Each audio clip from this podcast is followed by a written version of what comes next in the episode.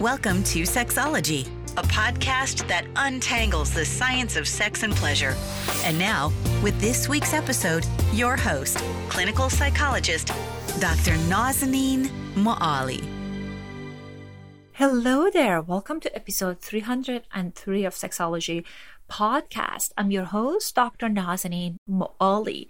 Today we're going to talk about what research says about choking someone safely. Before we're going to that conversation, I wanted to share something with you that's been impacting me greatly in last couple of weeks and I've been devastated because of it. You perhaps have seen the footage of protests in Iran in, in some media. And if you don't know the background of what's happening, on September 16, 2022, 22 year old woman, Mahsa Amini, was arrested in Tehran for improperly wearing her hijab.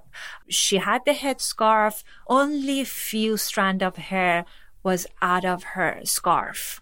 And she was beaten into a coma while she was under custody of morality police. And couple of female photographer in the hospital by chance saw her and took her pictures and that helped people to hear her voice. And now those photographers are in political prison and because of what they did hundreds and millions of people went to the street and they protested against morality police and all the oppressions of women are experiencing inside Iran.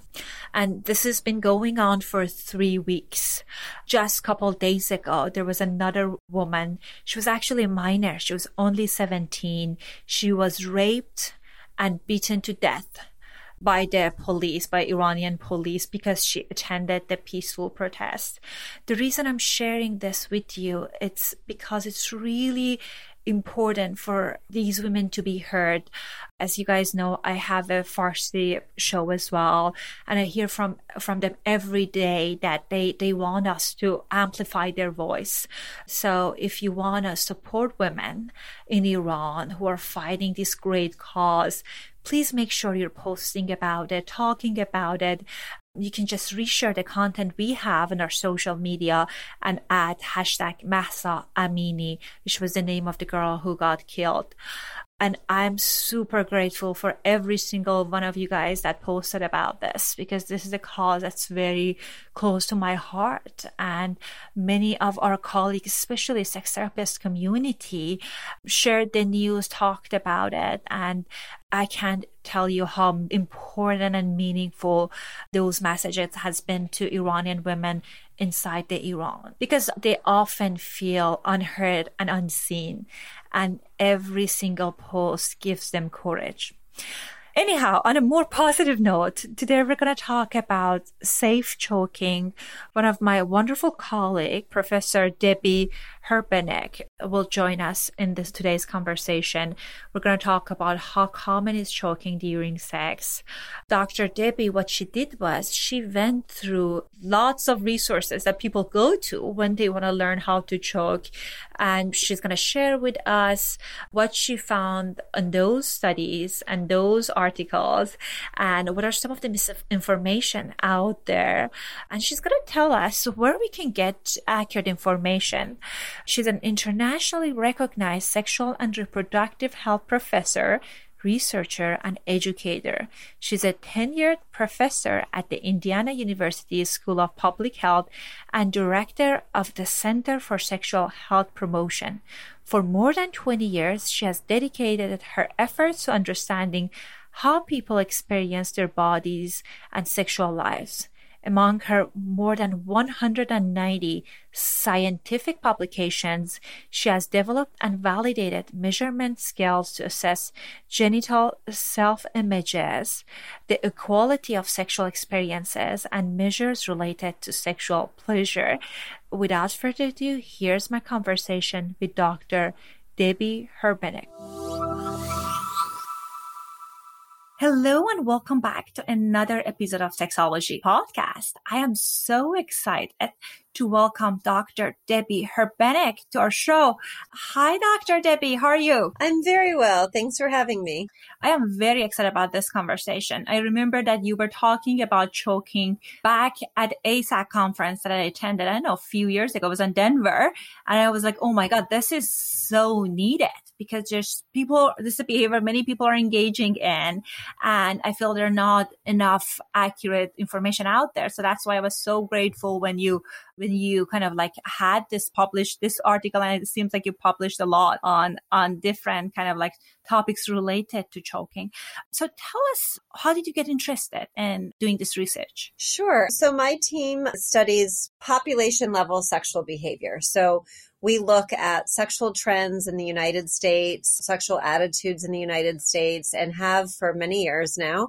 I run what's called the National Survey of Sexual Health and Behavior, but also other large population surveys. And so there were a couple things that happened. One is that in 2016, we had the opportunity to conduct a large U.S. nationally representative survey in collaboration with some filmmakers who were studying some shifts that they were seeing in sexual behavior.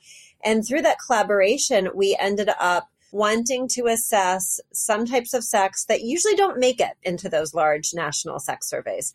So we were looking at kinds of sex that people, you know, were talking about having learned about from pornography or felt that pornography had, you know, influenced them or their partners in some way.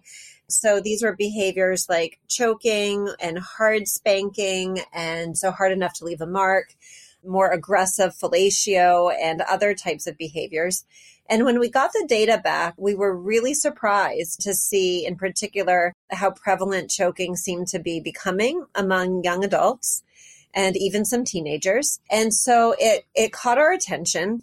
In the same study, we also found that uh, many young women were reporting unexpected choking. So choking without first asking or discussing it as something scary that had happened to them during sex. And there were many other examples, uh, but the, many of the other examples were things that we, we often see and we often expect, like telling a partner sex hurts and them not stopping. So the choking stuck out because it was newer and it was surprising. And it also lined up with some of the questions my own college students were beginning to ask about choking that they never used to really ask about before.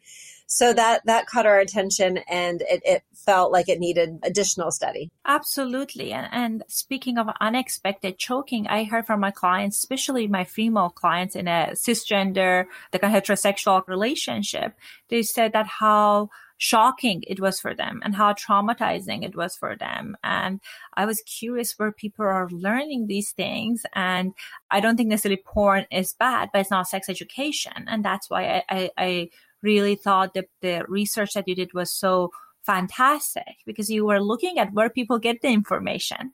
So how, how did you do that study? So I saw that like you did a very extensive search on where people are looking when they're thinking about what, where can I learn choking? Yeah, so even to back up a minute, we one of the earlier studies we did after that big national survey was a series of interviews with women and men, both cisgender and transgender, to ask them about their experiences with choking and whether they had choked or been choked or both. And in that study, we asked where they had learned about it. And people talked about pornography. They talked about, you know, um, less so the internet, but some the internet. They talked about mainstream magazines, you know, like very, very mainstream things and television shows and movies. And they talked about partners and friends. Um, they even talked about social media memes, which was really interesting to us. And we have a paper coming out about that. But the study that, that you're referencing was a content analysis of 27 online articles. And what we were really trying to understand was if you went to the internet to learn about how to how to choke somebody or engage in choking during sex, what would you find? And what information would you come across? And so we used search terms like how to choke somebody during sex or choking during sex or, or other things like that. And we found 27 distinct articles on the first several pages of, of searches. And those are the ones that we sought to analyze and to find out what it was that, that people would learn if that's how they you know relied if that's what they relied upon for education about choking and i tell my clients at time that you know like for sex you have all the information that you need for as far as like a, a desire and response But when it comes to certain behaviors, it's truly a skill, right? Just saying that go with your intuition does, does not be sufficient. And choking is one of those. It's true. And it's true for so many behaviors, right? It's true for it's I mean there are some that you can probably it's it's like a dance and you're paying attention to each other's bodies, but there are many things that it, it really helps to just talk with a partner. And you know, I appreciated what you said about pornography not being sex education and it's true, right? It's fantasy, it's not education. But I think what's really difficult about choking and other rough sex behaviors and where people can or, or don't learn about them is sex education doesn't provide people with that either because you know high school mm. sex education is just not anytime soon going to to cover rough sex and even in college sex education most places don't um, it's not in human sexuality textbooks you know there's a little some some textbooks comment on sexual asphyxiation in often more of like a fetish type of section of a chapter but really not in terms of just sexual behavior so sometimes those behaviors are problematized and not really discussed in terms of harm reduction, for example, or sexual communication, or how you negotiate that with a partner. And so, you know, when we looked at those 27 articles, we found a lot of misinformation even though many of them did reference that, you know, choking can be dangerous, they generally would say, but here's a safe way to do it, or the proper technique, or right way to do it. And, you know, and, and that's complicated.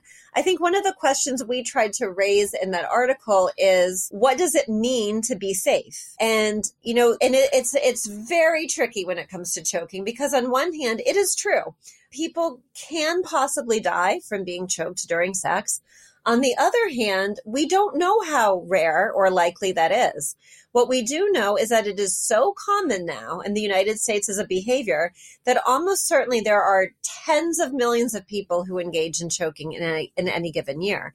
And yet we really aren't hearing about hardly any deaths. There are some, and it's not to say they never occur, but if you think about it from a risk perspective, what does that mean? Is it one in a million, one in 10 million, you know, one in 30 million?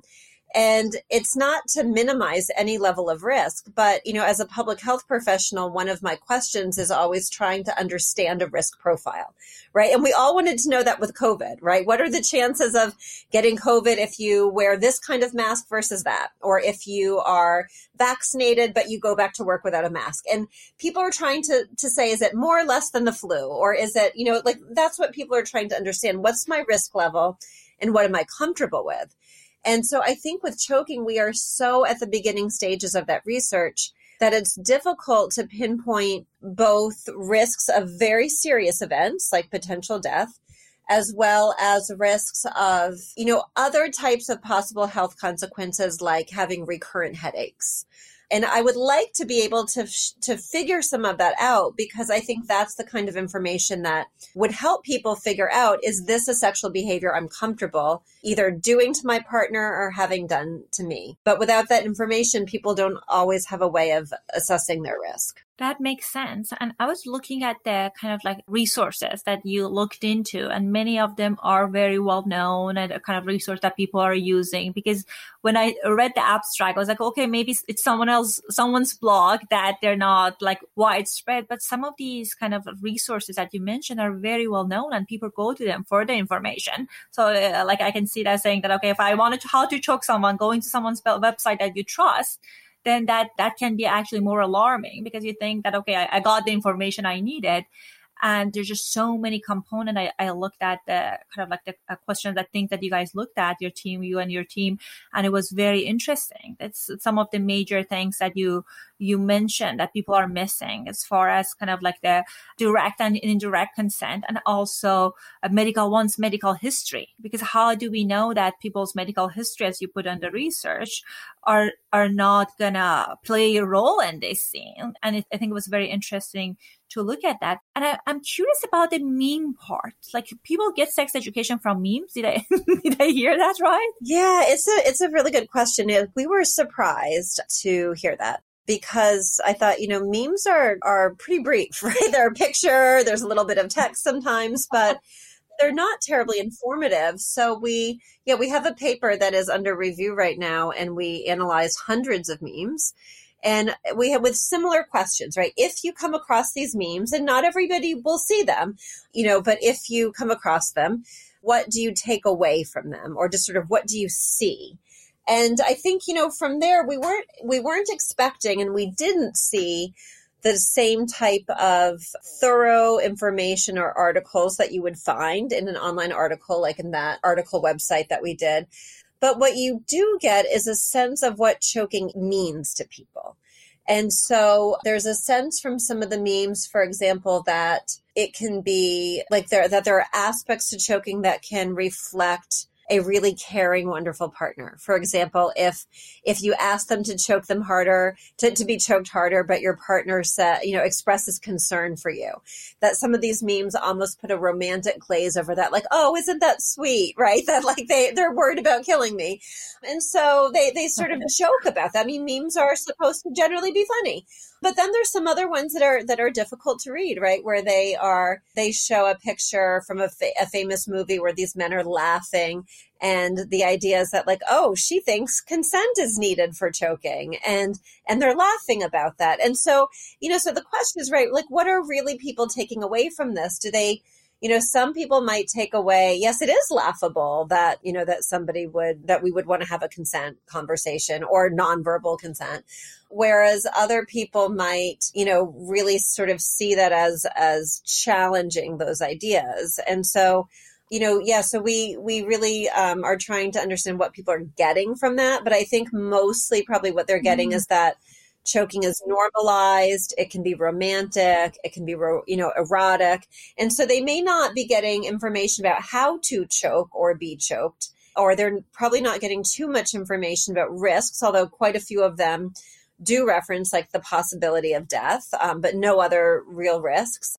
but I do think they're generally getting a sense of it being normalized or expected or erotic. You know, it was the young women in particular who mentioned the memes as where they learned about choking. And so we did see some gender differences with men very often describing pornography and women in friends and partners and women also talking about friends and partners but women really talking about the memes and social media that makes sense so one of the things that you were talking about i know we, uh, we most people in the field they they're aware of it is like the paucity of data on sex education, even the basic information for most people. And then you're trying to learn what is normal because everyone wanna, like most people want to be accepted and they want to kind of have great time with the partner and they kind of like then picking cues from the places that's not meant to be a resource for sex education or giving you information about what is normal or what, what feels good for you. I, I remember that when I was in college, when someone started like choking himself sex, I was very shocked. I was like, what is happening? Where is this coming from? And I hear more and more from clients these days that that is, this is something that they experience. I know in the article you talked about there were there were some lack of kind of important information on those articles and there was some inaccurate information. Can you tell us more about those? Yeah, I think, you know, for the inaccurate information, it was really just, it was mostly a suggestion just that it's safe, right? And, and the, the word safe is always really complicated, right? Because even with, even with regular vaginal intercourse in our field, we don't talk about it as safe. We might talk about safer sex, right? Using a condom, but we really don't say it's safe so there's a caveat there that like, like there's really no type of safe sex if we think like safe from anything, right? Pregnancy, infection, other things. But choking just has different layers to it because it does have some possibility, even if extremely, extremely low, of death and and i think you know that that risk can be heightened if somebody really doesn't know what they're doing i certainly have heard from many students that their choking ex- experiences are generally pretty light pressure. You know, people are trying to do it in a safe way. They are using nonverbal or verbal communication and feedback from partners. They may have safe words or safe gestures in place. So there are definitely some people who are taking, you know, reasonable precautions, although again, like some level of risk is always there. But then there are other students who describe and I say students because I'm on a college campus, so I, am around a lot of young people, but non, we have non students in our work too. But we do hear from some other people who have had just really frightening experiences, right? Often with somebody they don't know well, who they haven't really had good communication with about choking. And as you described with some of your clients, it can feel very traumatic, especially if the person just doesn't know what they're doing and they choke the person very hard. Sometimes, you know, unexpected things can happen and even very well meaning consensual encounters. In our interviews, we've just had situations where people do talk about it. They do know their partner, they have a plan, but some, you know, but they're still new to it. And so something about it like just doesn't feel good or goes wrong. And most of the time, people can just communicate about that and they figure out okay, well, this is what happened. This is what didn't feel good. Here's how I want you to do it differently. And, and they work that out. But it doesn't mean that for some people, there's still not some feelings of, you know, fear or anxiety. And that could be on either side. I mean, certainly we sometimes, you know, talk in our articles mostly about the people being choked, but we have had people who have choked their partner in a way that the person asked to be choked but you know something unexpected happen, happened like the person passing out and the person was who did the choking felt very afraid you know for a few seconds until they saw that their partner was fine. You know and so we, we've we've heard from people on that side of it too where they've said you know this i was new to this. I didn't know what i was doing. I followed their instructions but it was very scary for me. And and i you know didn't want that to happen. And even though we talked about it and corrected it it just kind of left me a little shaken up so it's it's a different level of i think choking and other kinds of rough sex just bring up different dynamics that in a sexual situation that people aren't always prepared to to experience and to deal with. That is very interesting and aligned with what I hear from clients. I know one one of the other thing that you mentioned I was very interesting in that paper about the skin color. Like sometimes people go with kind of like how your skin color changes or the marks and depending on people's skin color, that might not be the accurate way of examining that. Absolutely. Yeah. Several of these articles talked about paying attention to like, you know, pinkish hues or turning blue or turning purple. And I think, you know, there are a couple things that that raises. One is that we don't know if by the time somebody's skin, you know, tone is changing to like uh, grayish or bluish or purple, I mean, for some people, that could be too late to stop before there's some level of either discomfort, pain, or or harm.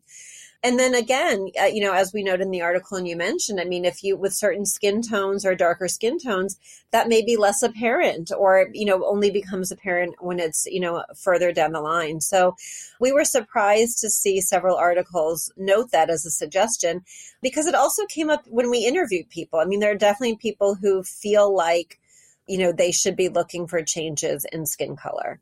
And uh, again, on both sides of it, there are some people who instruct their partner to to check their skin color changes, and then there are people who feel like maybe from something they've heard that that's what they should be looking for in terms of safety signs.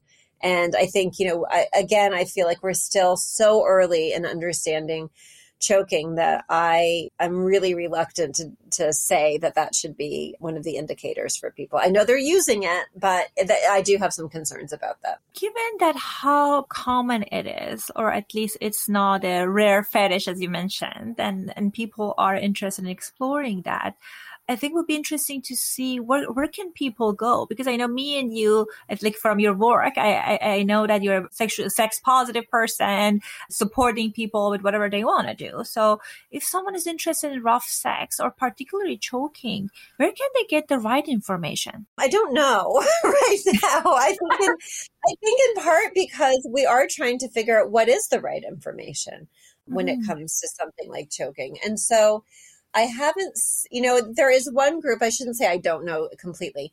There is one group and their website is in the know and they are based out of New Zealand and they have created mm-hmm. the first educational materials that I'm aware of that are what they have some specific to choking and some specific to rough sex. And these materials are aimed at youth. And so I don't mean like that nobody's ever educated about choking and rough sex before. Of course they have, especially in kink and BDSM communities. But I think in terms of educating these in a more mainstream general education website that again is youth engaged. I mean, this organization, the Light Project, worked with teenagers and young adults to develop these materials in ways that would support their sexual exploration, communication, and consent practices. And so, really being responsive to what it is that young people are experiencing during hookups, thinking about engaging in, and making those choices.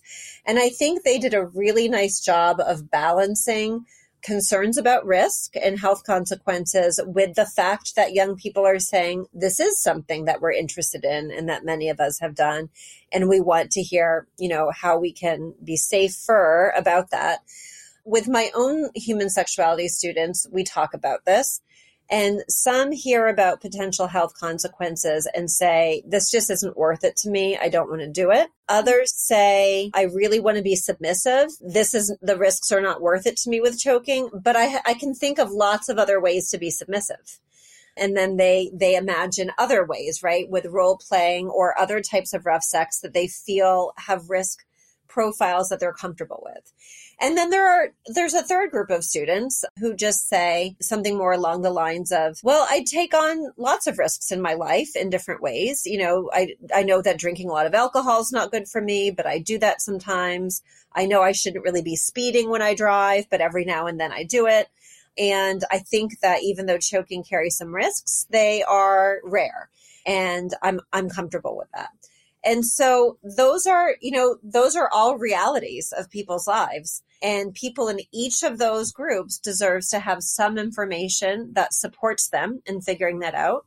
So for people who do decide to engage in this, you know, I recommend still a lot of communication, you know, having safe words and safe gestures, always starting out on the lighter end of pressure with partners but even so, recognizing that even light pressures can hurt people and possibly kill them, right? Very rare, but it has happened. And so, you know, so thinking about those, you know, those types of issues, you know, not drinking or using substances when, you know, when you're choking or being choked. And, and a lot of these are, you know, just guidance that would come from kink communities anyway that would say, you know, here are some general good guidance around, you know, like re- risk aware consensual kink and how you can go about it. So I still think that, you know, for people looking for information, the better information is usually going to come from, you know, from kink communities, from BDSM communities. But unfortunately, I think a lot of as choking has become so mainstream and so very, very prevalent among young people, most young people just don't identify, you know, as kinksters or as folks in BDSM communities. So they don't always think to go to those spaces to learn which is too bad. Well, I, I think those are great resources you mentioned. And I think kind of being aware of the risk and what you want to do and making that decision is important because I think if we're thinking this is a common behavior and let me quickly Google it and many, many people are like that come up. They're very well known in the field. They're doing great work. Then you perhaps you think you have all the information that that you would need or you might need to do the behavior especially that you say like it's a younger population and what i'm hearing that truly given the complication of people's health and all sorts of challenges no one can guarantee that it's safe. But again, like we do a lot of things in world uh, in our life with less or more risk. So it's more on kind of the person to make the decision for themselves that if this is safe for me or not. But it's important to know it can be a, and it is a risky behavior. Yeah, and I think you know some a piece of information that's really important for people to hear too, and my students find this they really this really resonates with them is that, you know, it's true that people make lots of choices for themselves about risks that they're willing to take on. You know, a difference with partnered sex is that there's somebody else involved. And so even if somebody says, I'm completely comfortable with this risk and I want you to choke me, you know, that other person doing the choking also needs to make sure they feel comfortable taking on the risk of possibly harming another person.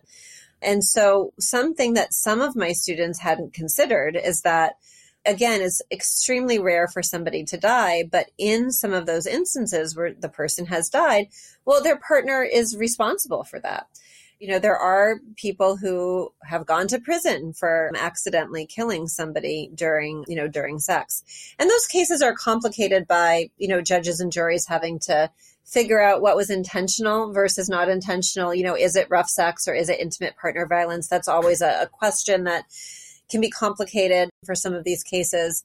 But my students have said, you know, oh, I didn't know that. Like, I mean, some of them have said that they thought as long as it was consensual and they could show that, for example, like by text messages or emails or, or just, you know, some other, some other way of showing that, that, that no harm could come of them if they accidentally choked another person which brings up whole uh, a lot of layers, right? Of like just concern for other people and their health, as well as concern for what happens to you if you accidentally do that. And so I and I don't think that perspective is talked about enough. We do talk about the risk of somebody's own health, but I know that my students do think about what could happen to them if they are the you know the person who accidentally harms another person. And they do say that you know they they generally have told me, look, we almost all of us know that death is possible as a risk, but what we didn't know is that we could be responsible for that and that that's a powerful mm-hmm. message to share you know with other people and so, again, everyone's going to make the choices that they make with their partners, but that is still another piece of the puzzle that probably shouldn't be talked about when people decide for themselves what to do. Well, I didn't even think about that part of it. And I think that that's also important. Kind of like when you're making a decision, looking at it from all angles and what would that mean for all parties involved and how can you protect yourself in the best of the ability. So uh, even with text, if you have a text message and the person dies, how, how much of evidence would that be legally? How would like, what would that stand and all of that? So these are the decisions that you said, like people need to be intentional about it if, if they want to kind of protect themselves and loved ones. We are toward the end of our time, but I know that you publish so many great resources. You teach, professor. So if people want to learn about your work, the, all the things that you do, where can they go? and what are some of the resources that, that you can share with us? Sure. Our Center for Sexual Health Promotion at IU's website is sexualhealth.indiana.edu. And you can find information about all of our publications and presentations. And we're happy to send copies of articles to folks. And then my own website is just debbyherbenick.com. And I'm always glad to hear from, from people. Well, thank you so much for doing all of this helpful, informative research. Thank you so much for your time and talking about it with us. And it was certainly a pleasure to have you on the, our show. Thank you so much. I hope you guys enjoyed our conversation. And I personally learned a lot about risk connected to choking and also about the resources that you can go to if you want to learn more about choking. If you have a resource that help you to learn more about this sexual skill, let us know. At the end, I also wanted to give a shout out to Ruth Ramsey. She entered to for our contest of writing a review for us in Apple for our episode 300 anniversary. Thank you so much, Ruth. We appreciate you. You'll get the email for the $100 Amazon gift card. And at the end, also, if you are looking for different ways to spice up your sex life, I have a free resource for you. The link will be in the show notes and I chose nine different ways that you can spice up your foreplay tonight. So if you're interested in changing things in the bedroom, make sure you are downloading that checklist. And I will see you next week right here. Thanks for listening to the Sexology Podcast. For more great content, visit www.sexologypodcast.com. Please be advised that information presented on this podcast is not a substitute for seeking help from a licensed mental health provider.